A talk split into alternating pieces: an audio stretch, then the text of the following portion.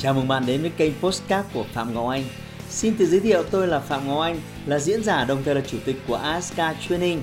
Tôi đã có gần 20 năm kinh nghiệm trong lĩnh vực đào tạo phát triển con người. Trong chuyên mục Postcard này, chúng ta sẽ cùng nhau trao đổi để cùng nhau kiến tạo thành công bền vững và xây dựng một cuộc sống hạnh phúc viên mãn.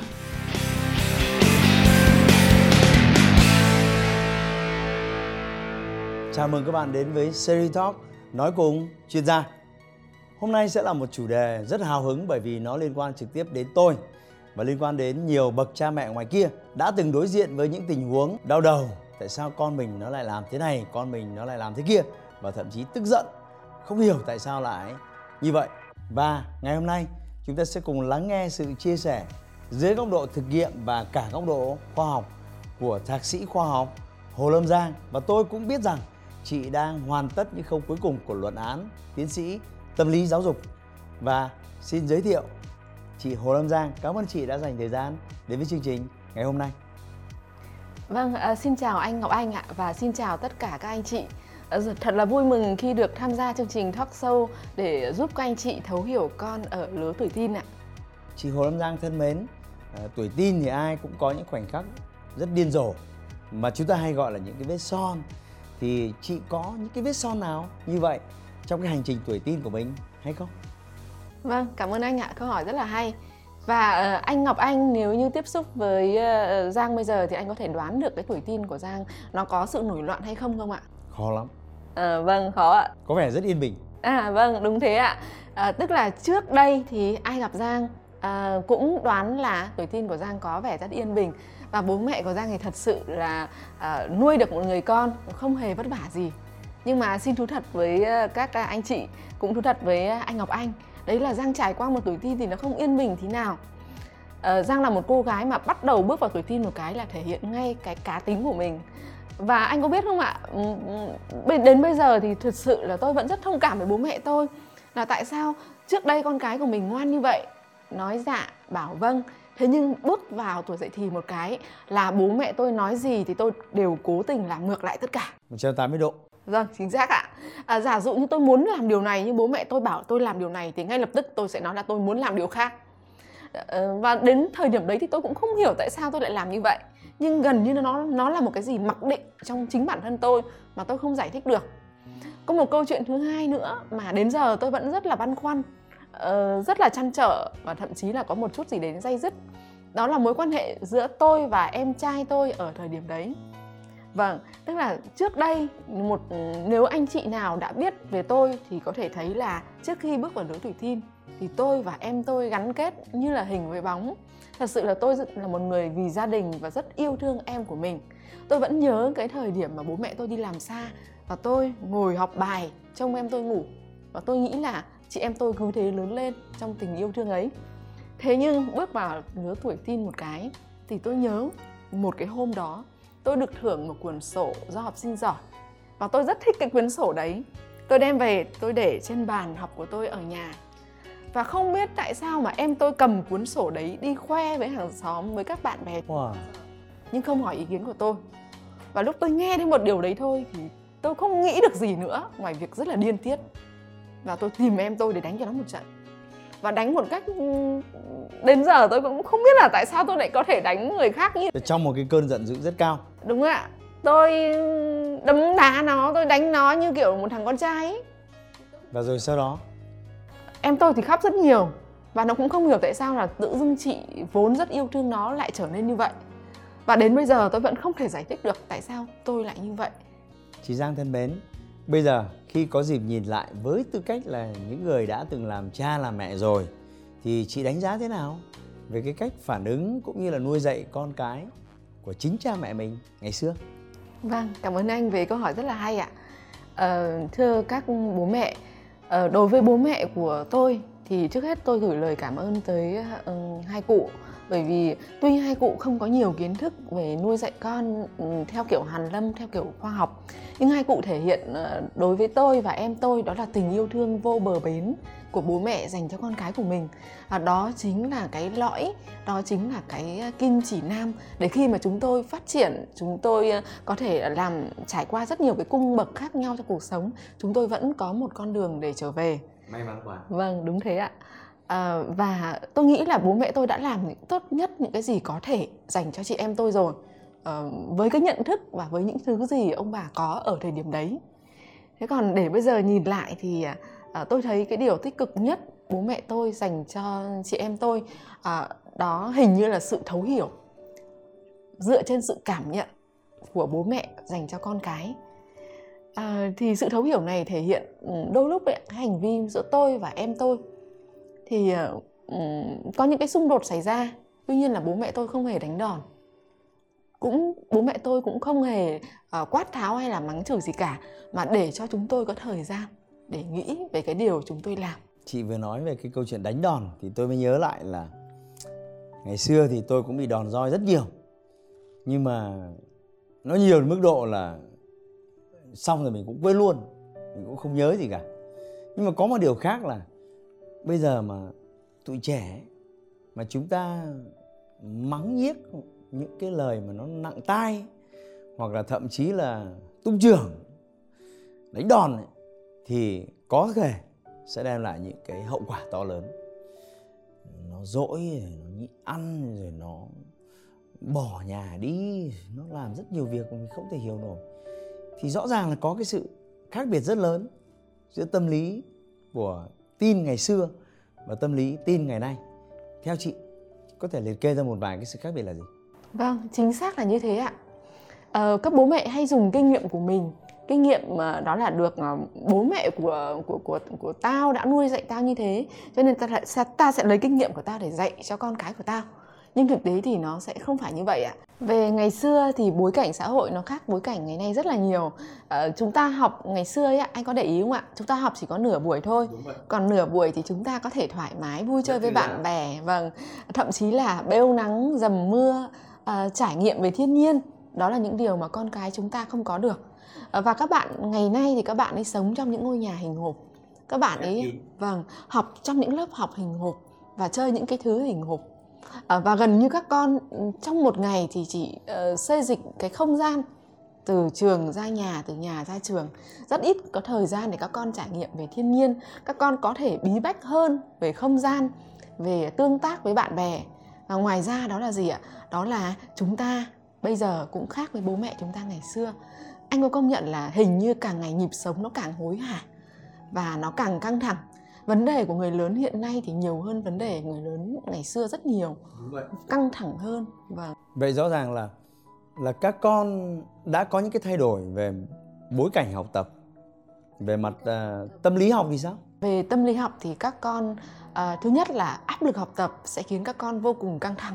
Đúng vậy. Vâng uh, thứ hai nữa là áp áp lực từ tâm lý của người lớn ạ. Đó là gì? Đó là những cái căng thẳng khi dồn vào đầu chúng ta thì bắt đầu chúng ta nếu không xử lý được, chúng ta sẽ dồn vào đầu con một cách vô thức. Một số bố mẹ thì do họ quá căng thẳng mà họ chút vào đầu con những lời chửi mắng, hoặc quá căng thẳng và ít thời gian khiến họ không quan tâm được đến cảm xúc của con. Vậy có nghĩa là cả xã hội đang thay đổi, bối cảnh để thay đổi và các con cũng đều đang thay đổi. Vậy thì theo chị, với cái sự thay đổi như vậy mà chúng ta vẫn giữ nguyên cái cách hành xử như những bậc làm cha làm mẹ ngày xưa thì có phải nguy hiểm không? À, chính xác là thế ạ. Vậy thì chúng ta có thể thay đổi như thế nào? Theo chị, những thay đổi như thế nào để chúng ta uh, có thể thấu hiểu các con tốt hơn? À, chúng ta cần phải quan tâm hơn đến đời sống của con ở hiện tại, đời sống về uh, tâm lý, về tinh thần của con chúng ta. Anh để ý một chút, đó là ngày xưa, xin hỏi anh Ngọc Anh ạ, anh uh, giải trí bằng cách nào ạ? Sau mỗi giờ đi học về? Chơi gôn, đánh đáo, trốn tìm, nói chung rất nhiều trò. Vâng ạ. Và hiện giờ thì con anh đang giải trí bằng cách nào ạ? Uh, iPad, uh, internet, YouTube, vô tuyến, game. Vâng. Và nó khác nhau ở điểm nào anh anh anh có biết không ạ? Chúng ta ngày xưa chúng ta kết nối mở hơn với thế giới còn bây giờ thì nó như bị bó hẹp và lệ thuộc vào công nghệ, lệ thuộc vào điện tử, rất nhiều thứ. Tôi chưa nói đến phương diện đó là khi con anh ừ, xem iPad, con anh xem điện thoại nó bị ảnh hưởng bởi những cái sóng ảnh hưởng mắt ảnh hưởng sóng. Và khi mà anh làm việc lâu trên máy tính anh sẽ thấy có sự căng thẳng. À, nói về tương tác ạ khi mà con chúng ta xem những thiết bị như vậy thì gần như là chúng tương tác một chiều. Chúng làm việc với cái máy chúng tương tác Đúng với vậy. cái máy chứ nó không tương tác với những người bạn như chúng ta ngày xưa. Vâng và cái tương tác một chiều đấy thì nó gây ra khá nhiều hệ lụy đó là cái khả năng tương tác của con nó không được tốt con khó có thể nhận biết được nội tâm của người đối diện. Và sau này con ra cuộc sống thì nó cũng bị ảnh hưởng rất là nhiều. Ờ, và có một điều này mà tôi rất là chú ý đó là kể cả khi bố mẹ đi làm về rồi anh có thường mắc phải cái lỗi đa phần như phụ huynh chúng ta vẫn thường có thói quen làm đấy là cầm điện thoại lướt facebook. Đúng vậy. Vâng chúng ta bị ảnh hưởng công việc từ cơ quan về đến gia đình. Và trong tâm trí của chúng ta công việc nó luôn luôn chạy mòng mòng đôi khi con chúng ta ở trước mặt mà chúng ta nhìn chúng ta không vậy có thể khái quát hóa lại rằng à, các con đã thay đổi rất nhiều việc học tập cũng thay đổi rất nhiều bối cảnh xã hội đã thay đổi rất nhiều và thông tin cái cách mà truyền thông tin nó cũng thay đổi rất nhiều. Vậy nếu chúng ta vẫn cứ giữ nguyên cái cách mà hiểu con dạy con giống như thời xưa và bố mẹ làm với mình thì hậu quả sẽ rất nhiều đúng chị? Vậy thì dưới góc độ về nghiên cứu ấy, chỉ có thể liệt kê ra những cái đặc tính nổi trội của cái cái tính cách về tâm sinh lý học của các con tuổi tin cụ thể là cái nhóm từ 8 đến 19 tuổi nó như thế nào Dạ vâng, câu hỏi rất là hay và rất là khái quát ạ. Tôi tin là rất nhiều các anh chị uh, ngồi đây cũng muốn nghe cái câu trả lời. Bởi vì thật sự các anh chị ừ, có thể chúng ta quá bận rộn, có thể chúng ta chưa biết cách để tìm kiếm thông tin về điều này.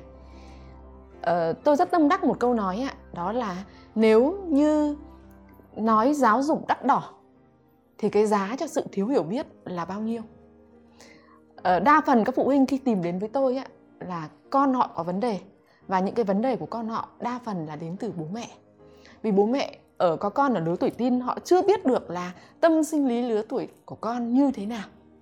Và với tâm sinh lý đấy thì với bối cảnh hiện tại thì nó bộc lộ cụ thể như thế nào?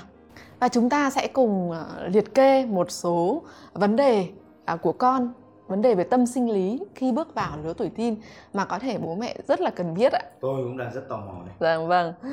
Uh, xin hỏi là anh đã con anh là hiện giờ nó có đang ở lứa tuổi uh, tuổi tin không ạ?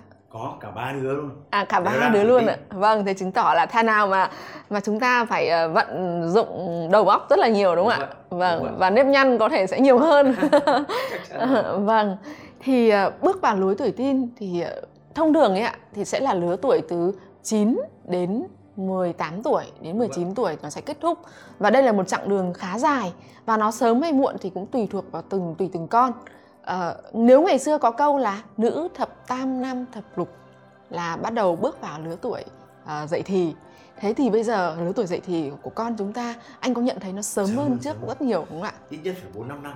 À bốn năm năm ạ à? không thể có chuyện 13, 16 thế được. À vâng, à, đấy là những cái câu về ca dao, về thành ngữ, về tục ngữ các cụ dạy từ rất xưa.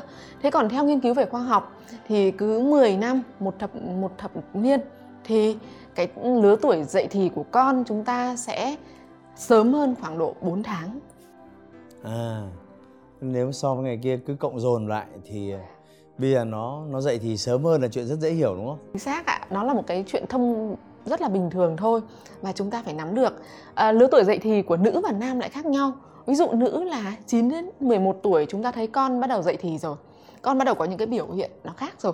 Ví dụ như là nữ thì các con thì à, đầu lứa tuổi dậy thì thì tròn hơn một chút. Các con sẽ bắt đầu làm dáng. Các con sẽ có những cái uh, thể hiện về hình dáng nó khác đi về kể cả tính cách cũng nhu mì hơn. Còn về nam thì muộn hơn một chút ạ à, nếu như anh có con trai và cả con gái thì anh sẽ thấy à, còn các bạn nam thì dậy thì lứa tuổi từ 10, 12, 14 tùy từng bạn. Và có những cái bộc lộ cũng khá là rõ ràng. Về đặc điểm chung của lứa tuổi dậy thì đó là các con phát triển quá nhanh về cơ thể về sinh lý. Và đôi lúc các con chưa kiểm soát được cái sự phát triển quá nhanh đấy. Dùng giống như là việc anh có để ý bạn trai nhà mình bạn ấy lóng ngóng trong mọi việc không ạ? Đúng rồi đấy tức là lóng ngóng hơn bởi vì nó chân tay nó dài ra rất nhanh nhưng mà nó lại chưa điều khiển được cái những cái thứ mà nó đang có. Thế cho nên là nó trở nên lóng ngóng hơn. Một số bố mẹ thì chưa biết có thể mắng ngoan con. Hoặc một số bố mẹ thì không hiểu đó là cái nguyên lý đó là gì ạ? Đó là à, các con lớn hơn thì tim các con ạ thì nó lớn hơn lên. Nó hoạt động cực kỳ mạnh mẽ. Nhưng mà các mao mạch máu thì nó phát triển chưa kịp. Nên đôi lúc các con cảm thấy bị mệt mỏi bị à, bị bị uể oải cần nghỉ ngơi và cần dinh dưỡng nhiều hơn thì thật sự một số bố mẹ không biết. À, có phụ huynh tìm đến tôi là để giải quyết vấn đề cho con chị ý. Con chị bước vào tuổi dậy thì một cái thì tự dưng bạn ấy rất lười làm việc nhà. Và bạn thường xuyên uể oải. Và chị cảm cực cảm thấy cực kỳ khó chịu và mong muốn là con mình sẽ phải ngày càng làm việc tốt hơn lên thế thì lúc mà tôi tham khảo thì tôi thấy cái tư tưởng của chị thứ nhất là cái công việc chị giao cho một bạn lớp 6 là nó hơi nhiều so với những bạn cùng trang lứa. Tức là bạn dậy từ năm rưỡi sáng và làm hầu hết các công việc của gia đình. Bên cạnh việc học vẫn rất giỏi. Thậm chí là chị kiểm soát cả giờ ngủ của con nữa. À, cái điều mà chị không biết đó là khi con bước vào tuổi dậy thì thì con có nhu cầu về nghỉ ngơi nhiều hơn. Như là tôi giải thích với anh về cơ chế vận hành của tim ấy ạ. Thì chị không hiểu và chị cảm thấy là cực kỳ khó chịu với con và từ cái hành vi đấy, từ cái khó chịu đấy, nó linh tới nhiều cái khó chịu khác giữa mâu thuẫn giữa con và mẹ và ngày càng leo thang. Có một điều thứ ba của tuổi dậy thì mà anh và tôi cũng như là các anh chị phụ huynh đều phải chú ý, đó là về hệ thần kinh ạ. Ở thời kỳ này thì cái hưng phấn thì nó sẽ nhiều hơn ức chế, nên là đôi lúc mình sẽ thấy con mình có những cái bốc đồng có những cái mà có vài câu nói có thể là nó không đâu vào đâu nhưng dưới góc nhìn của mình như kiểu điên điên. Vâng nó chạm nọc là bắt đầu nó nó phản ứng cực kỳ mạnh mẽ. Và đôi lúc bố mẹ bị bất ngờ vì thật sự là cũng thấy nó chả làm sao cả. Thì đấy đấy là cái cơ chế về thần kinh. Đấy là khái quát một số cái ý về sinh lý lứa tuổi của con. Thế còn về tâm lý thì nó mới hay đấy ạ. Thứ nhất là ở lứa tuổi teen thì con sẽ chú ý một là con sẽ tò mò với sự phát triển của cơ thể mình về giới tính. Khám phá đúng không? đúng rồi ạ về bạn trai bạn gái có sự khác biệt nhau. Bạn gái thì bắt đầu biết làm dáng và bạn trai ý thức được cái sự phát triển của cơ thể của mình. Các con lớn hơn giọng ồ ồ bắt đầu có mụn cơ bắt đầu có cơ bắp với các chàng trai. Các cô gái thì bắt đầu ngực phát triển.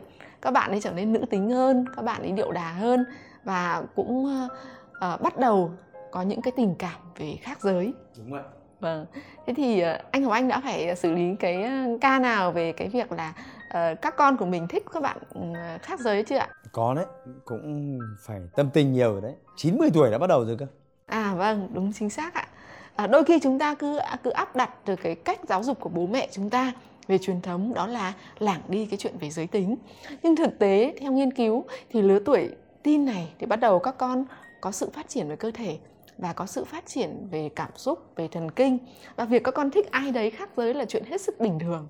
À, nếu không thích thì mới là chuyện bất bình thường ạ. À. cái chính là chúng ta sẽ kiểm soát cái quá trình đấy nó như thế nào. Đó là sự thay đổi về mặt uh, về đúng rồi ạ. tâm lý học. Về mặt tâm lý.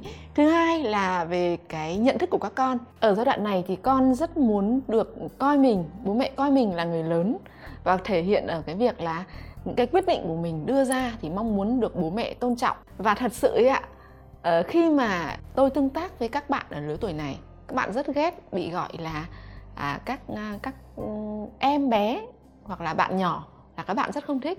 Các bạn coi các bạn là người lớn rồi. Còn trẻ con biết cái gì đấy đúng không? Vâng. câu đấy rất ghét.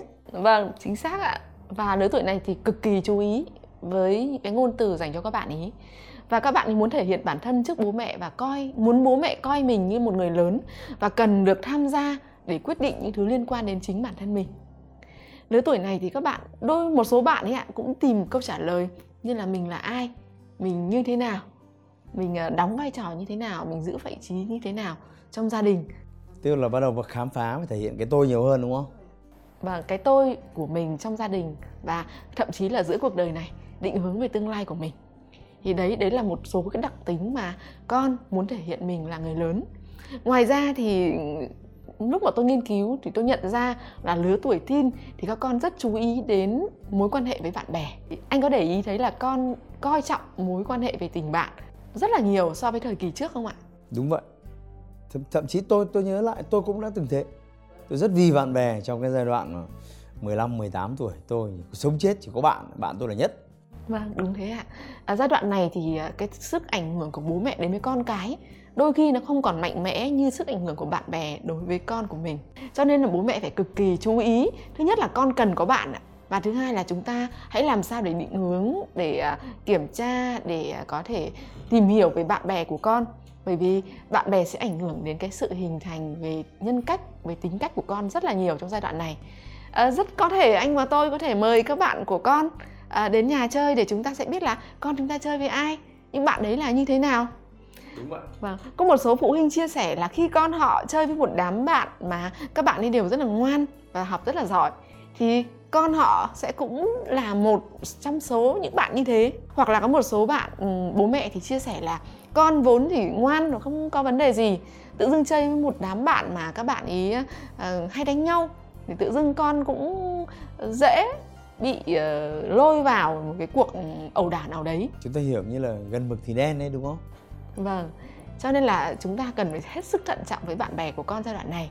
Và chúng ta phải biết được cái vai trò cái vị trí của bạn bè đối với con ở thời điểm hiện tại. Cái điều thứ ba ấy ạ đấy là con đang đi tìm cái bản sắc riêng của chính bản thân mình. Anh có thấy là đôi lúc ấy ạ uh, các con sẽ trải chuốt hơn về hình dung. Đúng vậy. Có một số bạn thì thích thể hiện ngầu đúng. Một số bạn gái thì ờ, có những cái hình dung của mình rất là nữ tính nhưng một số bạn thì để thể hiện cái gì để nó hơi bụi bụi hơi ngầu ngầu một chút. Ở thời điểm mà các con lứa tuổi tin thì các con đang cố thể hiện cái bản sắc riêng của mình. Đúng rồi. Tôi tôi nhớ cái cậu con trai là có một cái đầu rất đặc biệt theo một cái phong cách Hàn Quốc. Mẹ nó suốt ngày kêu. Nó bảo con thích cái đầu này. Làm thế nào được? Chính ra các con thích thể hiện bản thân mình ở một cái điều gì đấy nó đặc biệt nó là cái hình dung nhưng mà đa phần nó là những cái biểu hiện của bên ngoài của hình thức. À, không biết là anh có ngày xưa anh có thích một bạn nữ nào đấy vì một cái gì đấy liên quan đến cái hình ảnh hình dung của bạn hay không? Còn tôi nhớ là ngày tôi, xưa tôi, tôi chỉ được nói một thôi đúng không? À, có có có một thì có. Ừ vâng có một. À, ngày xưa thì ờ, tôi thích uh, cái lứa các bạn cùng lứa ấy. Tôi thích những cái anh chàng mà trông nó hơi bụi bụi một chút nó đi những cái xe địa hình trông nó ngầu ngầu một chút và hoàn toàn đó là cảm thích về cảm tính thích về hình dung thích về cái sự bụi bạn đấy. Còn uh, tôi cũng không hiểu về tính cách của cậu bạn đấy. Tôi cũng không hiểu rất nhiều những cái thứ liên quan đến cái phẩm chất bên trong của cậu bạn đấy thế thì trong giai đoạn này à, chúng ta có thể làm rõ hơn cho con khẳng định cái vị trí cái giá trị của bản thân mình à, dựa vào những yếu tố như là về tính cách như là về cái phẩm chất của con. Thế thì bên cạnh những cái yếu tố quan tâm về hình thức thì à, phải chăng chúng ta sẽ chú giúp con chú ý hơn về yêu thương con người bên trong của con về phẩm chất về năng lực về à, tài năng? Thay vì chỉ là cái vẻ bề ngoài đúng không? Xác là như thế ạ thì nó sẽ bền vững hơn ạ, và nó sẽ ờ, không bị so sánh với những người xung quanh. Tôi nghĩ rằng là chị có thể chia sẻ thêm về những việc là khi mà chúng ta không thấu hiểu cái, những cái đặc điểm, những cái thay đổi về tâm sinh lý của con thì đã tạo ra những cái hậu quả gì? Tại sao việc này là quan trọng? Tôi cho rằng có nhiều phụ huynh ngoài kia vẫn bám vào cái tư tưởng là trời sinh voi nên trời sinh cỏ. Ngày xưa đấy tao có được dạy dỗ gì đâu mà tao bây giờ như thế này mày chỉ cần như tao hơn tao. Thì nó là cái gì đấy? May phúc. Thế thì cái tư tưởng này rất nguy hiểm. Tôi muốn một vài cái lời cảnh tỉnh. Phụ huynh cần phải chú ý hơn về cái việc hiểu về tâm sinh lý của các con. Vâng cảm ơn câu hỏi của anh ạ. À, tôi thật sự vô cùng biết ơn khi mà tôi được có mặt ở trong talk show này để có đôi lời chia sẻ với các bậc phụ huynh có con ở lứa tuổi teen. À, bởi vì sao ạ? Bởi vì rất nhiều người tìm đến với tôi khi mà con đã có một vấn đề rồi và đa phần anh ạ, vấn đề của con lại đến từ chính cha mẹ. Cha mẹ đã không đủ thấu hiểu con, cha mẹ đã không có những kỹ năng để giúp họ có thể thấu hiểu và cái chính ạ là cái thái độ của họ đối với việc đối với vấn đề này. À, ví dụ như thế này, họ cho rằng là bố mẹ mình dạy mình theo cái cách như thế vẫn nên người do vậy mà mình dạy con mình vẫn thế thôi cần gì mà phải điều chỉnh đâu. đổi, đúng, không? đúng rồi ạ. À, biết đâu thay đổi nó lại có thể là không tốt. À, giống như một phụ huynh anh ấy à, biết là anh không nên đánh con nhưng bởi vì bố anh ấy đánh anh ấy thường xuyên và bây giờ anh ấy vẫn nên người. Cho nên là giữa ý thức và tiềm thức của anh ấy nó mâu thuẫn. Anh ấy không muốn đánh con nhưng anh ấy vẫn đánh con bởi vì lúc đấy anh ấy cho phép anh ấy sâu xa vẫn được làm như vậy thì đấy đấy là về thái độ. Chúng ta cần phải có một cái thái độ đúng đắn để nhìn nhận. À, ví dụ như thế này mỗi con người là một cá thể khác nhau. Giả dụ như anh ngọc anh anh có ba bạn đúng không ạ? Và với một câu nói thì có thể ba bạn lại có những cái tiếp nhận khác nhau. Và phản ứng theo cách khác nhau. Vâng chính xác thế ạ. Ví dụ bạn đầu thì không thấy vấn đề gì bạn thứ hai lại cảm thấy tổn thương. Và bạn thứ ba có thể lại nghe theo một lời như kiểu chúng ta khiêu khích Đúng nghe đến lời khiêu khích vâng chính xác là như thế.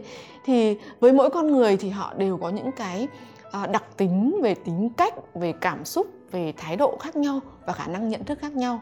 Thế cho nên không có nghĩa là bố mình bố mẹ mình dạy mình theo cách đấy mình ổn mà là con mình ổn.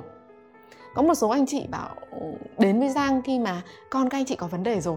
Và các anh chị nói là không mình cũng hết sức bình thường mình cũng như mọi người thôi tại sao con mình thì lại có vấn đề? Bởi vì đối bạn đối với bạn đấy về cảm xúc của bạn ấy về những cái cảm nhận của bạn ấy về những cái cái dấu ấn của bạn ấy nó mạnh hơn những cái bạn khác. Thế cho nên là không áp dụng một công thức cho tất cả mọi người. Và chúng ta phải liệu thật sự là con chúng ta cần điều gì để chúng ta có thể điều chỉnh để tương tác với con một cách tốt hơn. Tức là chúng ta hay dùng cái phương pháp uh, chụp mũ đúng không?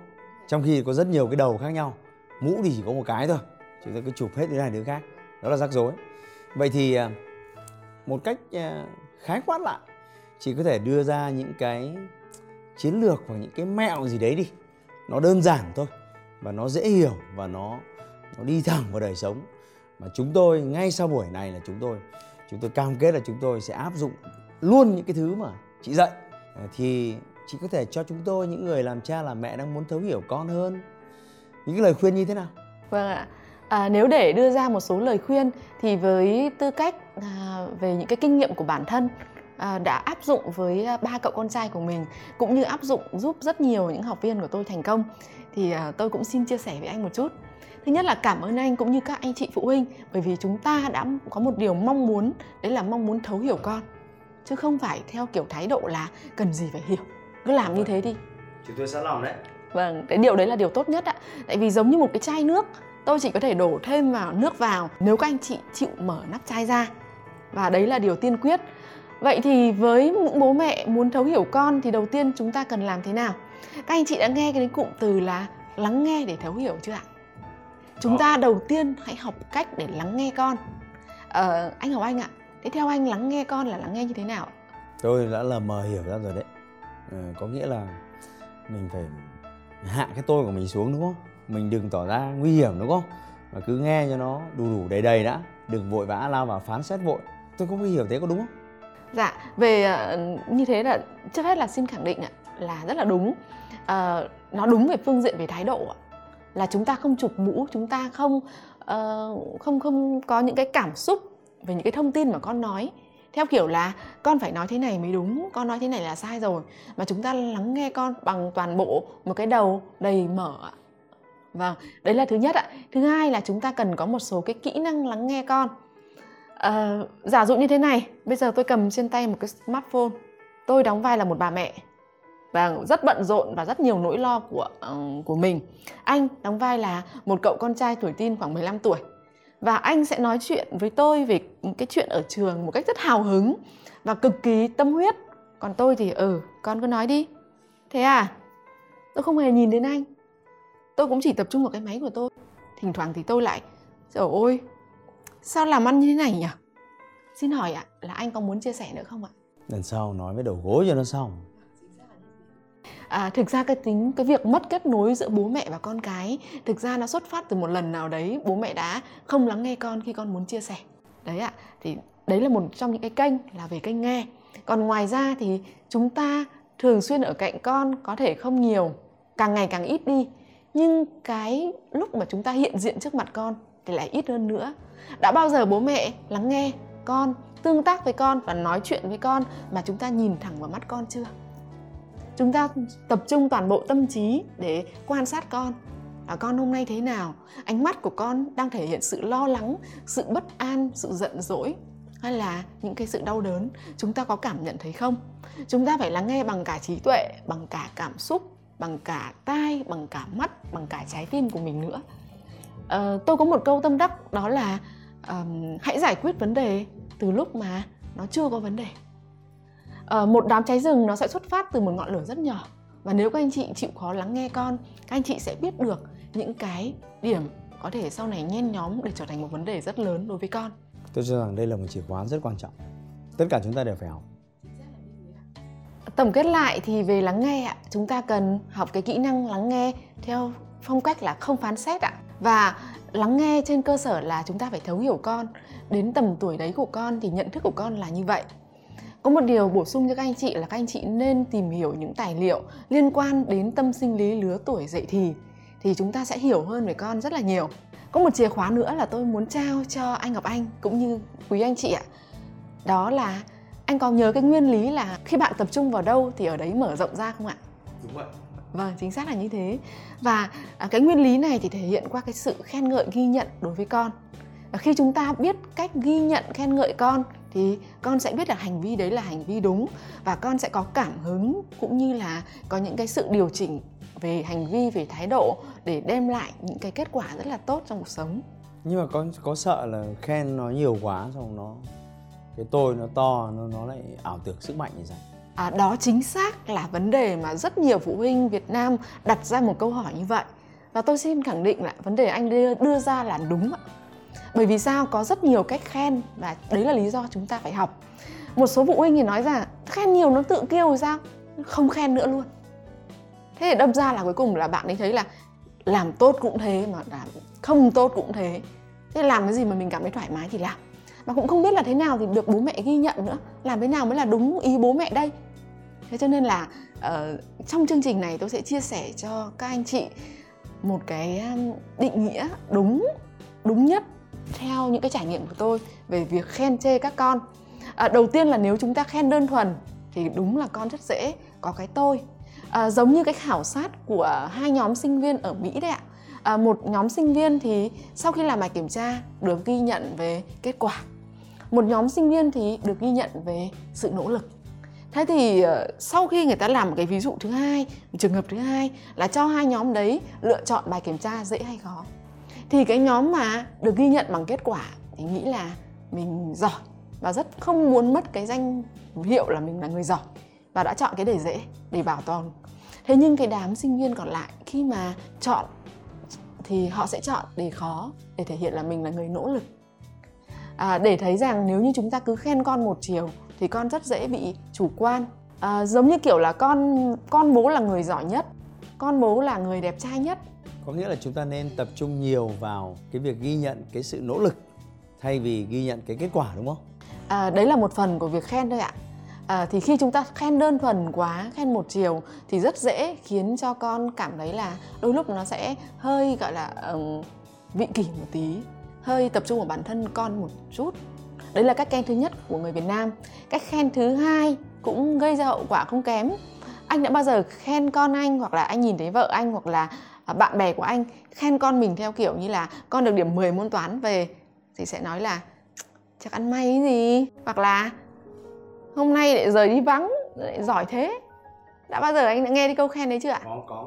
Vâng đấy là bố mẹ muốn tránh cái quan điểm khen thứ nhất là khen kiểu đơn thuần để con tị kiêu thì sẽ khen theo kiểu còn lại. Mà kiểu này thì nó gây ra điều gì ạ? Theo anh ạ gây ra điều gì với các bạn khi các bạn nghe thấy? Nó giống như là nó không thật lòng ấy từ bên trong ấy. Nếu anh là một bạn 15 tuổi anh được khen như vậy thì lần sau anh có cố gắng không ạ? Không.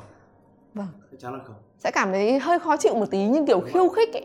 Như kiểu là hơi mỉa mai một tí. Đúng vậy vâng đấy là bố mẹ thì nghĩ là mình gọi là khen đều đấy. Vâng đúng ạ khen đều đôi khi là còn còn ghét hơn cái việc là nói thẳng ra. Không khen gì thì tốt hơn là khen đều vâng chính xác ạ. Đấy là khen theo kiểu phủ định kiểu khen đấy hoàn toàn cũng không tốt. Có một kiểu khen thứ ba mà nói chung là tôi gọi là ghi nhận là chúng ta sẽ ghi nhận con. Khen ngợi và ghi nhận nó đi kèm với nhau. À, khen ngợi theo phong cách là ghi nhận. Giả dụ khi con anh được điểm 10 môn toán anh sẽ khen theo kiểu thông thường đó là ôi, con được điểm 10 môn toán bố biết ngay mà bố biết ngay con là người giỏi nhất. Đấy là khen kiểu đầu tiên. Khen kiểu thứ hai đấy là chắc ăn may cái gì? Đấy là kiểu thứ hai. Còn kiểu thứ ba là kiểu ghi nhận, là chúng ta sẽ khen là chắc là con đã nỗ lực rất nhiều để đạt được điểm 10 này, đúng không? Và thêm nữa là các bạn thường xuyên mong muốn là tạo được một ý nghĩa nào đấy cho người khác. Chúng ta sẽ nói về cảm xúc của chúng ta khi con được làm làm được điều đấy. Mẹ à, đi làm mệt mỏi vất vả mà mẹ thấy con cố gắng như vậy có những thành tích như vậy mẹ vui lắm con ạ. À. cảm ơn con đã giúp mẹ bớt mệt mỏi.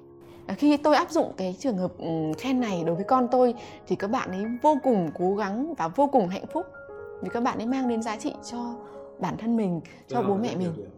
dạ vâng chính xác là như thế. À, đấy là về khen ngợi ghi nhận ạ. Thế còn khi chúng ta sẽ góp ý với con thì chúng ta sẽ góp ý với cái thái độ và với cái kỹ năng như thế nào thì tôi cũng muốn chia sẻ cùng anh và các anh chị phụ huynh một chút với kinh nghiệm mà tôi đã làm. À, với lứa tuổi tin này các bạn rất là nhạy cảm các anh chị biết rồi.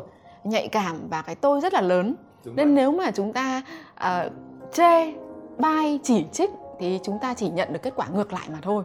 Đôi lúc là các bạn sẽ phản ứng là các bạn ấy cứ thế đấy. Và các bạn ấy rất khó có thể tiếp thu. Chúng ta phải thể hiện là chúng ta muốn góp ý để cho con tốt hơn lên. Đúng không ạ và chúng ta sẽ góp ý ở những nơi mà có chúng ta và con thôi. Chúng ta hạn chế góp ý ở những nơi đông người, để đôi lúc nó sẽ làm tổn thương đến con, tổn thương đến lòng tự trọng của con. Cái đấy là cái quan trọng nhất. Chúng ta cũng phải chú ý cái ngôn từ của chúng ta và cái ngữ điệu của chúng ta lúc chúng ta góp ý cho con. Điều này cực kỳ quan trọng. Một số bố mẹ vì khi mà nghe cái cách góp ý thì về cũng ứng dụng như vậy nhưng mà lại không thành công. Tại sao ạ?